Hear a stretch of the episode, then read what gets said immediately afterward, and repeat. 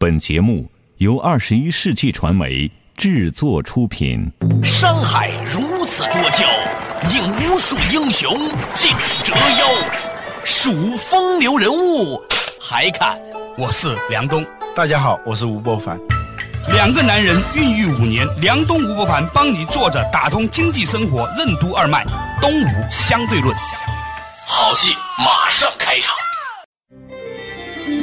四月一日，东吴俱乐部携手招商国旅、金棕榈假期举办西兰佛缘心智精进之旅。现在报名还将获赠东吴俱乐部尊享会员资格及超值会员礼包。与梁冬、吴伯凡、可依法师同游斯里兰卡，找寻初心，发现自己，获得精神的巅峰体验。结识两百位志趣相投、神交已久的伙伴，从此心智精进的人生旅途不再孤单。热线：幺三八幺零六九七八七九。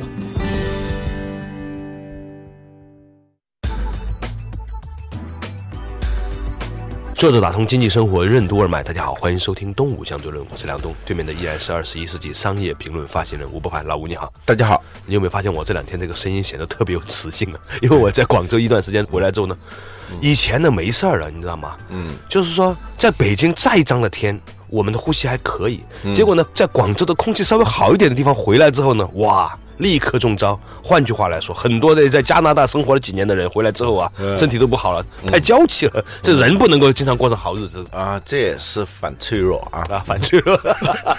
我一个朋友跟我讲说，他的一个朋友是医生，最后死于皮肤病。为什么皮肤病呢？就是皮肤感染。嗯，因为他太爱干净了，你跟他相处，永远看见他在洗手。你知道我为什么笑吗？因为我们家我老婆就这么一个人，我已经变成了是一个受虐狂，就每天回家的时候，第一件事情就是让我去洗手。当然处女座都是这个样子了，就世界上只有两个星座嘛，是吧？处女座和黑处女座。就是说，你刚才讲到这个大夫这个事情，我觉得我很容易理解，嗯因为他经常保持干净嘛，他其实是没有免疫力的。对，这个反脆弱的原理无处不在。前两天我。经历一次生死考验，临界体验啊，真的哦，对对对对，为什 么会笑呢？真奇怪。我一个朋友就孙银贵啊，他想在崇礼那个地方开一个滑雪场。崇礼是在哪儿？在那个张家口的崇礼县，不是要申办冬奥会吗？啊，北京如果申办冬奥会，实际上是在那个地方就行。就北京不下雪，那个地方是下雪的。OK，它正好是在一个风口上头。嗯。他就那么轻描淡写的说带我去考察一下那个地形啊！我看他说的那么轻描淡写的，我就跟着去了，就坐着车是吧？到了那个地方的时候，走那个山路，刚开始啊是那个相对比较平的山底下的那个路，其实那已经让我有点害怕了，就那个路很窄，下着雪，下着雪，旁边是悬崖吗？刚开始的时候，它比较矮的时候不是悬崖，但是你要滑下去的话，那也肯定会出很严重的车祸。对啊，走着走着发现都是前奏哦，终于来到一座山面前的时候，他告诉我这是叫摩天岭，当地最高的一座山，海拔两千一百米，但相对高度当然不会那么高了。嗯。往上走的时候，那个车一步步往上走，我的心是一步步往下沉啊，就那个感觉，明显感觉到是有心的，是吧？以前不觉得有心跳，对 人都是这样的。就像我这两天鼻炎的时候啊，我才知道自己是有鼻子的，就是你堵住了之后，你就意识到它存在了，对对对，这就是叔本华说的，身体和心灵最好的状态都是。在你不意识到它的时候，它才是正常的。对，当你一旦意识到它的时候，它一定出问题了。现在人特别关心心理问题，其实是因为现代人的心理有问题，有问题。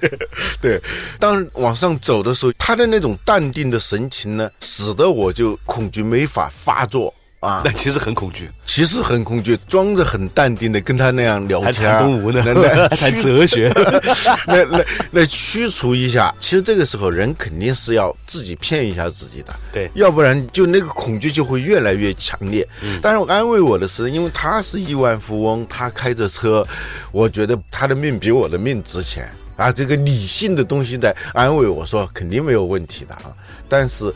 心里头还是非常害怕，但是往上走的时候吧，刚开始还是有点路的。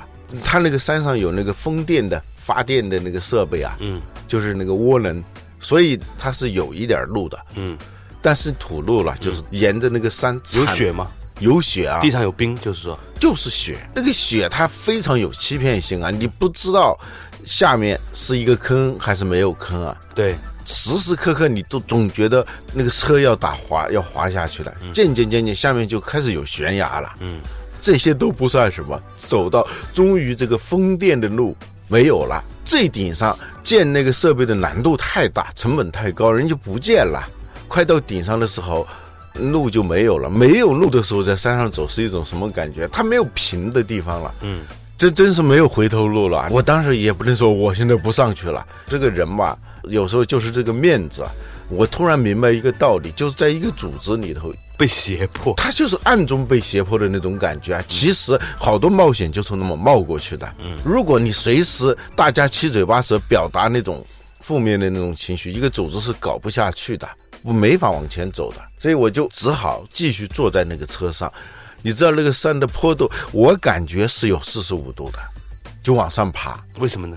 就往上爬的时候，后面的人是看不见有山的。你可以想象一下，就只能看见天。对，只能看见天。我坐在前排呢，也只能看见一点点山，就山跟天交接的，好像只要一翻过这一点点就掉下去那种感觉。我从来没有经历过这种状况的。车要爬上那个顶峰的时候，那个时候那种恐惧无以言表。后来我才知道我的那种紧张的程度到什么程度呢？我浑身酸痛好几天，你知道。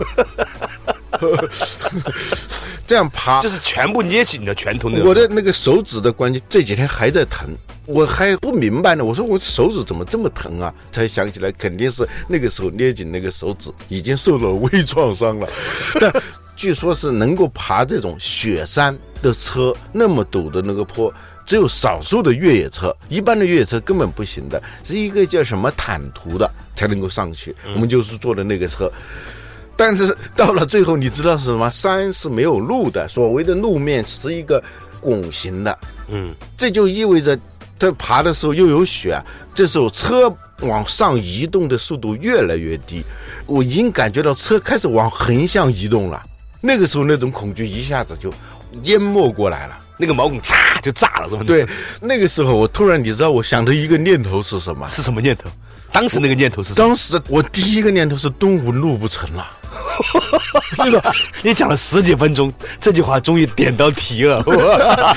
今天吴不凡跟我们分享了他跟朋友去一个雪山考察，差点掉下来的生死浩劫里面，肾上腺强烈分泌之后的灵机乍现的那个感受，居然是东吴路不成了。这个时候啊，说明很重要的问题：什么叫做底层代码？什么叫做你内心真正的想要的东西？什么是最重要的？就是在那一刹那间所显现出来的，他没有办法欺骗任何人。所以呢，什么东西对你最重要？你也许呢要经历这个事情的时候，你才会知道。稍事休息，马上继续回来。作者打通。经济生活任督二脉，东吴相对论。登山爱好者、音响发烧友和喜欢品茶闻香的人有什么相似之处？体验极限的过程为什么也是关照内心的过程？想象为什么通常比理智更有力量？一个组织的领导者为什么应该尽量避免受到想象力的裹挟？欢迎收听《东吴相对论》。本期话题：想象力的蛊惑。心智是人生一切幸福的根源。心智有多精进，世界就有多精彩。四月一日，东吴俱乐部将举办西兰佛缘心智精进之旅。吴伯凡。将在深具佛缘的斯里兰卡与您分享心智精进的妙地，以及互联网时代诸行无常、诸法无我的企业和人生管理艺术。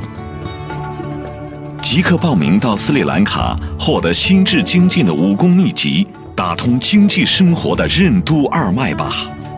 报名热线：幺三八幺零六九七八七九。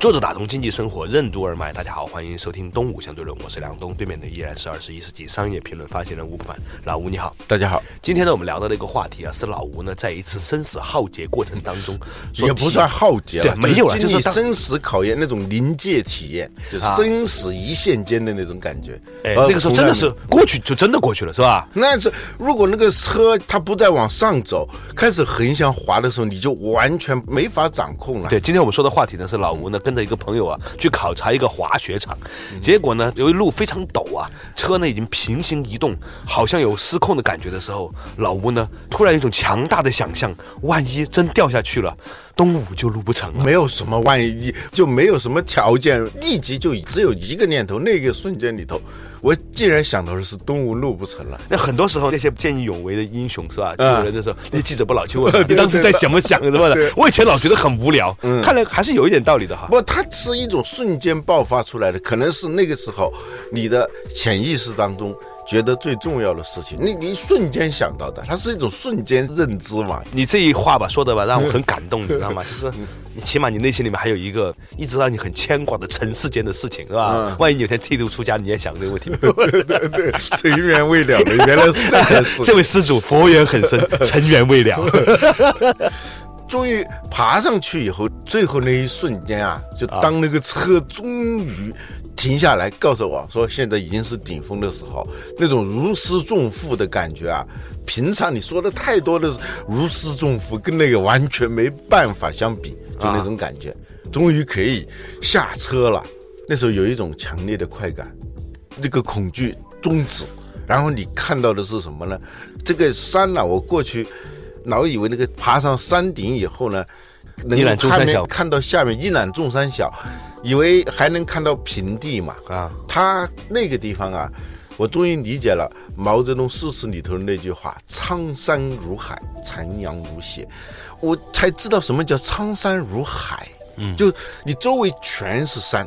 就是你看不见平地的，然后那个山那个起伏啊，就像那个海浪一样，嗯，周围你四周全都是像海一样的山，苍山如海的那种感觉。这个时候你很容易产生那种豪情呐、就是什么“快马加鞭未下鞍，惊回首，离天三尺山”啊，真棒啊！真是，就有些时候吧，我们呢其实是比较反对那些去冒险然后体验那种巅峰快感的人的。嗯，但是呢，只有那些真正体会过的人呢，才知道呢，你们没体会过的人有多么惨，就没有那种爽劲儿，是吧？就像说那天几个人朋友在喝茶的时候，他们都当然喝那种茶了，发酵茶了，什么普洱啊，什么岩茶这一类的啦。嗯，就是突然有一个人说，你的水平还是属于那种喝绿茶的水平，当然开玩笑了。嗯，喝绿茶的水平，看大美妞的水平。说谁呀、说你呀、不是我说另外一个朋友啊，啊就是我们喝茶的时候对候，，是缘何此言呢？大美妞就是特别漂亮的女孩子，嗯，她说绿茶就是那样一种感觉，嗯，除了漂亮什么都没有。他们认为啊，那个绿茶，嗯，一个它保存的时间非常的短，对。它的味道其实是很单一的。对，那些发酵的茶，它随着时间的积累，它在里头不断的在各种化学生化反应啊，对，脸时间，你喝到了时间，喝到了时间，对，喝到了历史，嗯喝到了时间的玫瑰在里头沉淀的那种感觉，对。那是肯定是很不一样的。如果他喝到了这些东西的时候，他再来喝绿茶，他确实是没有感觉的。我只是一个比喻啊，对，就是所以说你经历了那一种巅峰时刻啊，嗯。快要掉下去的那种恐惧，然后突然的安全的释放之后，产生那种巅峰快感，一定会觉得平常的那些小清新太没劲了，是吧？是，那肯定是，就是当时是就深切的体会到这一点。为什么有那么多人痴迷的去登山，去搞那些荒野生存？我把《荒野生存》那个纪录片看完了，那个人原来是英国的特特种兵嘛啊，特种兵，他去挑战各种不适宜人类生存的那种地方去。成瘾啊，包括发烧友，嗯，音响的发烧友趴在那听啊听啊听那个玻璃碎的那个声音，一般人会觉得他们很不可思议嘛。嗯，喝茶的那些人，闻香的那些人，他们在捕捉那一种就我们完全感觉不到、完全不知道它的妙处在哪儿的，他就痴迷的去追逐这些东西的时候，食不厌精，快不厌细。对它实际上是一种极度的精细化的感觉。它是对那种极微妙的、为精为意的那种感觉的追逐。当你听完这种发声音响，再来听这个收音机里头，就普通的收音机里头放出来的那种音乐的时候，你肯定是曾经沧海难为水，除却巫山不是云啊。当时我就看着老孙啊，他五十七岁了，今年。他开着那个车，一般的人你不可想象的。他是属于我们国家最早进行福布斯富豪榜的人，就什么都有了。但是他还有那样一种激情，我当时就看着他有点不太认识他那种感觉了。就人家之所以能够成为这个人，这是有原因的。我，而且他那种淡定，我在想，如果他当时稍稍的有一点不淡定，因为车上还有好几个人，嗯，其他的人，那一定是很混乱的。这种混乱，那种紧张，一定会反馈回来，对他也形成影响。所以他在开车的那个过程当中，那种谈笑自如的那种状态，以及到最后爬那个陡坡的时候。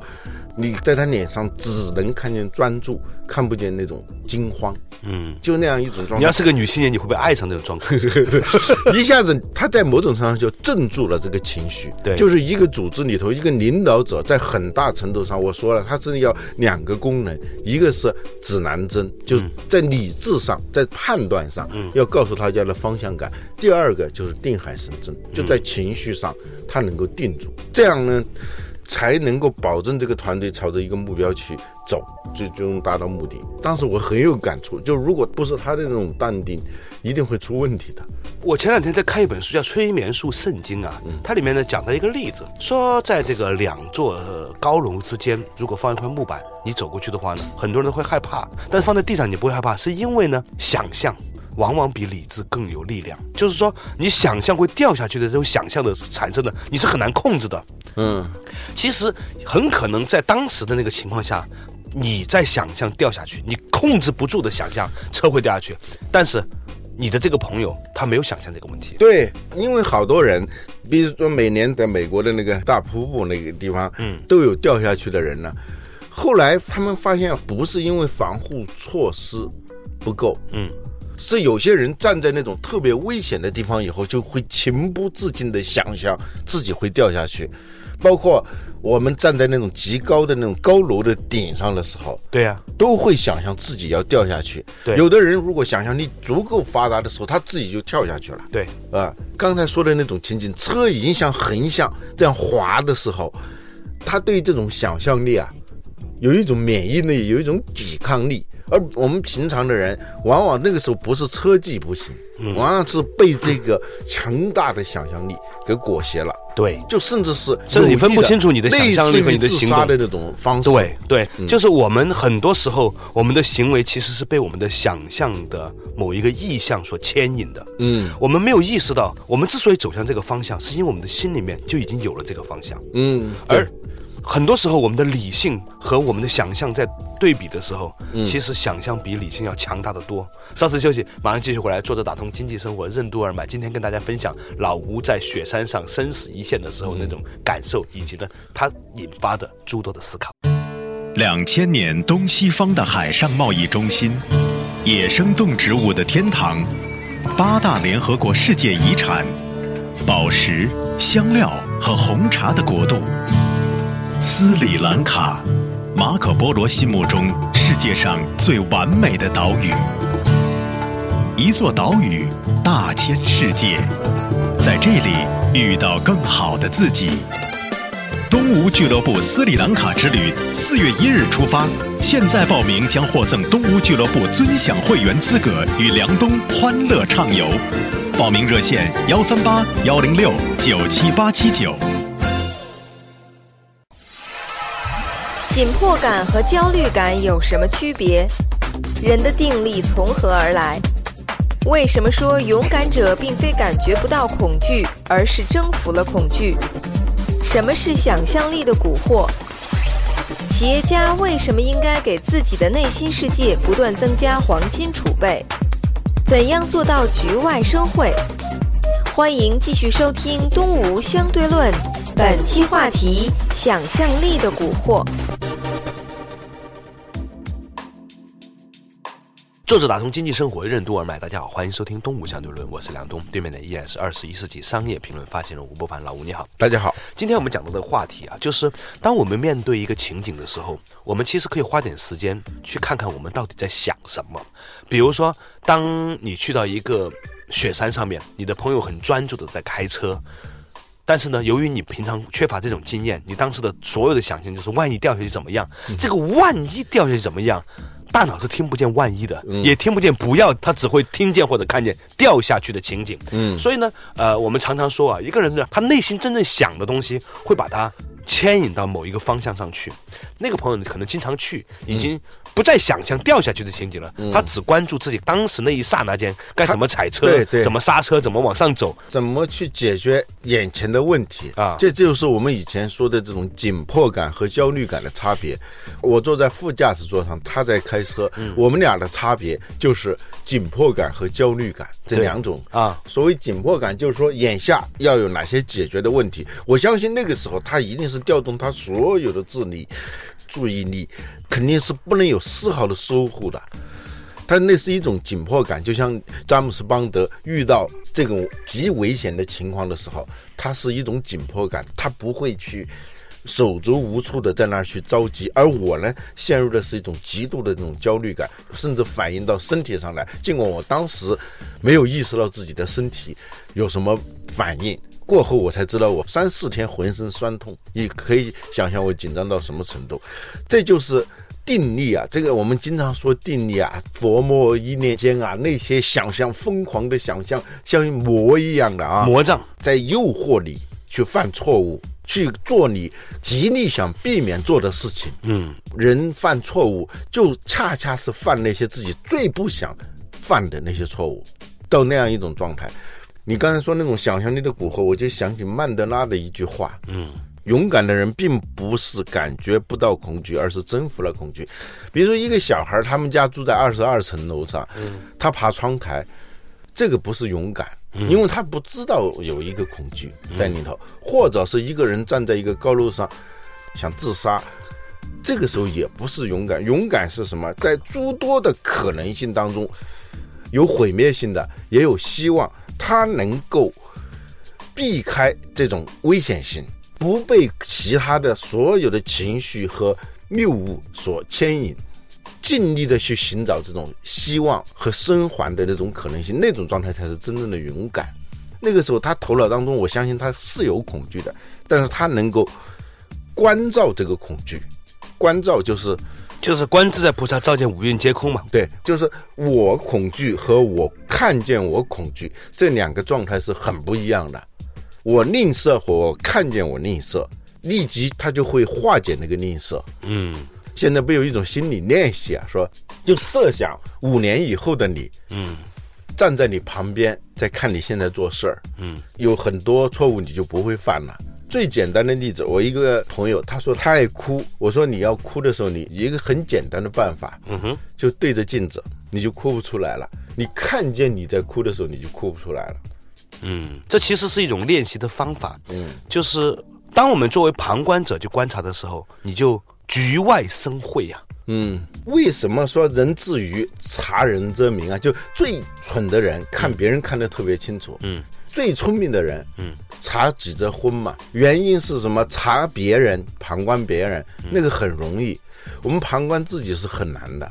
有些人他能够经常的旁观自己，好像抽身出来在看见自己在做一个什么事儿，像在看电影一样的。有一个更高级的一个众席上看自己在演电影，啊，嗯还有一种更高级的方法是在看正在看的自己，就是说你是两层抽离，你理解吗？你设想有一个人站在旁边看自己，嗯。再设想另外一个人在旁边在看正在看自己的那一个自己。嗯，那当你抽几次之后，对。你就真的变成是一个旁观者清了。对你那个时候就不会被很多东西所蛊惑、所裹挟了。各种谬误和想象力，就我们刚才说的那种好像有魔力的那些想象力，扰乱你整个行为和思维的那些想象力，它自然就消除了。但当时你在车上恐惧的时候，你有那种对自己的一些心理暗示和心理练习吗？说我要观察一下。完全顾不得了。这个是要在平时就过后，我才知道自己的功力太浅了。其实我这个朋友告诉我，他已经开着这个车已经上二十多次了，上那个山上。他说今天是最顺利的，还跟我说。但是我呢你，要告诉你的朋友，上的山多终遇虎，少去一点。有过这样一次小小的经历，虽然是当时很恐惧，啊，但跟人家那些登山运动员相比，那完全是不值得一提的。第一，这个海拔只有两千一百米；第二，人家是用两条腿在登山，我是坐在车上。还有呢，就海拔越高的时候，那个人体力和智力的下降的那个速度，它是不能够用那个算术来算的。它。几何性所以它下降的，是几何，所以当你快到珠穆朗玛峰那个顶上的时候，人的体力和智力都相当于六七岁，缺氧嘛，嗯，缺氧了以后，人的大脑运转特别的缓慢，啊，甚至会产生幻觉。能够在那种情况下爬到山顶，最重要的是能够从山顶下来，那是非常非常难的。但我突然意识到，就现在越来越多的企业家在迷恋这些东西啊，我相信他们是在这种极限体验当中，为他们的精神、内心的世界。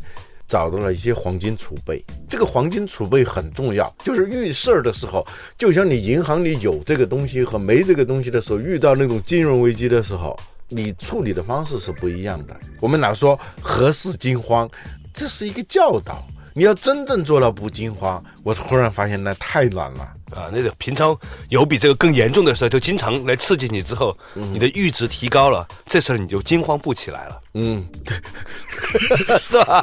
就是你之所以对这个事情惊慌，是因为你经历这种事儿少嘛，你天天经历比这浓度高的，你就不觉得这有多刺激了，对吧？嗯，所以很多人都说酒也是练出来的，有些人刚才不能喝酒，经常去参加各种酒局之后，后来呢就能喝出来了。但是这个也事情是一种反脆弱。它其实是有限度的。嗯很多人都觉得这样我就练出来，你看我的酒量就练出来了，我的胆量也练出来了。短的范围之内，它可以经过刺激之后提高你的阈值，但从长期来说呢，它其实把未来的一些值啊调到今天来了。是两种方式啊。我们说的反脆弱，啊它是由于人在生理和心理上，嗯啊，或所有的，我们说一个系统，一个身体也是个系统，人的内心世界也是一个系统。生态系统，一个生命或者某一个区域里头，一个经济体都可以把它看成是一个系统，在这个系统里头不断的受到这种非致命的、可逆的损害，它就会形成一种自我补偿机制。这个我们以前讲过啊，但是如果这个挑战，比如说生态系统，你老去挑战它，最后它是不可逆的。最后我们天天就是这个雾霾呀、一冬无雪啊。其实这个雾霾五年前我就在想这个问题，我说这个冬天呃南方这个雾比较多嘛，潮湿的那种气候里头，我就特别不明白北京为什么冬天老有雾。那个时候不知道霾这个概念，不知道 PM 二点五这个概念，所以也就忽略了。今天才知道这个东西它已经不是雾了，它是那个各种颗粒了，不是水蒸气。这个东西它是有一个界限的，就是说那个反脆弱它是可逆的、非致命的损害，就不能用的太狠，就会出现一种反脆弱机制。就是说小一点的这种刺激呢，它可以增强你的免疫力、抵抗力。长期的大剂量的刺激之后呢，最后都窝吼了，是吧？就跟你说，你偶尔抽点烟，呃，偶尔有点雾霾呢，不觉得有多大伤害，是吧？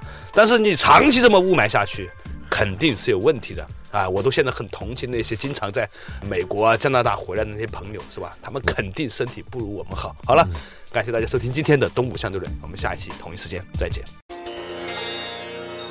斯里兰卡有着全世界最古老的原始佛教流派，在这里，佛是智慧与德行的导师，佛法是获得真正自由的心智修炼方法。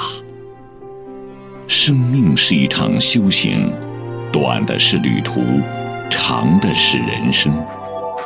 四月一日出发的东吴俱乐部西兰佛缘心智精进之旅，延请可依法师在佛教圣地佛牙寺举办殊胜法会，增进与上古智慧的福缘，成为更好的自己。更好的自己。报名热线：幺三八幺零六九七八七九。